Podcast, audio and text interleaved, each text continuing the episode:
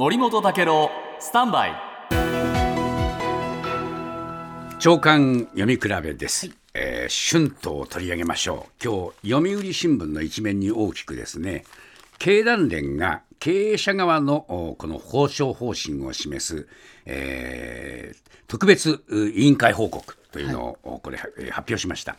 で急速な物価上昇を受けて基本給を底上げするベースアップこれを前向きに検討することが望まれるというふうに明記して、えー中小企業を含めて幅広く賃上げの動きが広がって景気の浮揚につなげられるこのようにしたいと、まあ、こういうことを言っているというんですけれども、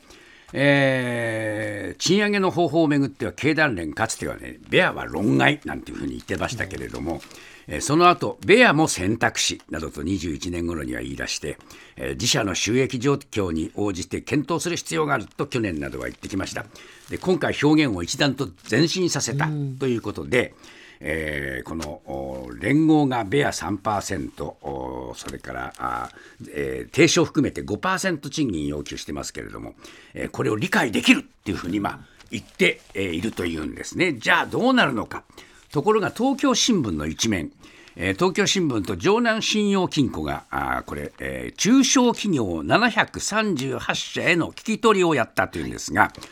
賃上げの予定なしが72%に及んだ、えーこのね経団連の話とはだいぶ違うぞって話ですね。で賃上げする予定っていうのは26.8%しかなくてですね収益が確保できずに逆に人件費がもうね、えー削減だというところ、客の財布の紐は固くてとてもとても薄利で賃上げまで回らないというのが現実だということでやっぱりこの中小企業などにもですね賃上げできるような施策が必要だと担当者は言っているということですがまさにそれが現実ですね。あなたの平成間違ってますしたと自称する町浦ピンクが真相を激白。僕もモーニング娘。のメンバーとしてデビューする予定やったんですよ。TBS ポッドキャスト「巨子平成」毎週金曜日更新